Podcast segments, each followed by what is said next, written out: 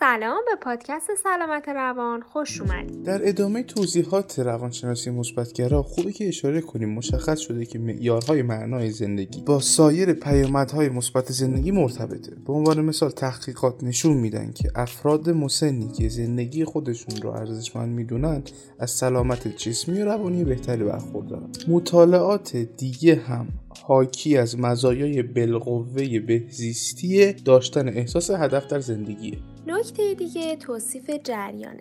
جریان اصطلاحیه که توسط میهای چیکسنت میهای روانشناس مجاری اصل آمریکایی برای توصیف حالت غرق شدن توی یک فعالیت مثل زمانی که افراد هنری خلق می‌کنن یا ورزشی انجام میدن که به اون علاقه دارن ابدا شده که توسط طرفداران روانشناسی مثبتگرا به عنوان یکی از عواملی که به زندگی شاد کمک می‌کنه پیشنهاد شده. حالا روانشناسی مثبتگرا چجوری اعمال میشه؟ شناسایی نقاط قوت فرد مثلا شجاعت انسانیت یا عدالت گام خیلی مهمی در مسیر زندگی خوب و معنادار مورد تصور روانشناسان مثبتگرا. همچنین این روی کرد روشهایی داره که میشه حتی توی خونه هم ازشون برای ارتقای بهزیستی استفاده کرد. مثلا یکی از این روش ها تمرینات قدردانیه که به عنوان راهی برای افزایش شادی در دراز مدت مورد مطالعه قرار گرفته. همونطوری هم که خب از اسم این تمرین پیداست تمرینات قدردانی اونایی یعنی که ما هر روز سه تا چیزی که براشون سپاسگزاریم رو می‌نویسیم.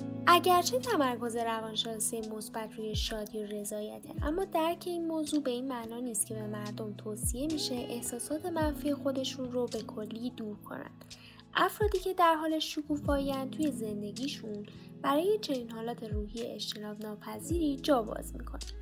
در آخر هم اگه از فواید روانشناسی مثبتگرا بخوایم بگیم می‌تونیم به مطالعاتی اشاره کنیم که نشون میدن مداخلات روانشناسی مثبتگرایی مرتبط با حس شوق گذاری می‌تونن باعث تقویت سلامت هیجانی و اجتماعی بشن روانشناسی مثبتگرا همچنین به کاوشهایی توی این زمینه منجر شده که چجوری توسعه برخی از نقاط قوت شخصیت احساسات مثبت و سایر ویژگی ها مثل احساس معنا و هدف توی زندگی ممکنه به نتایج مثبت زندگی کمک کنه.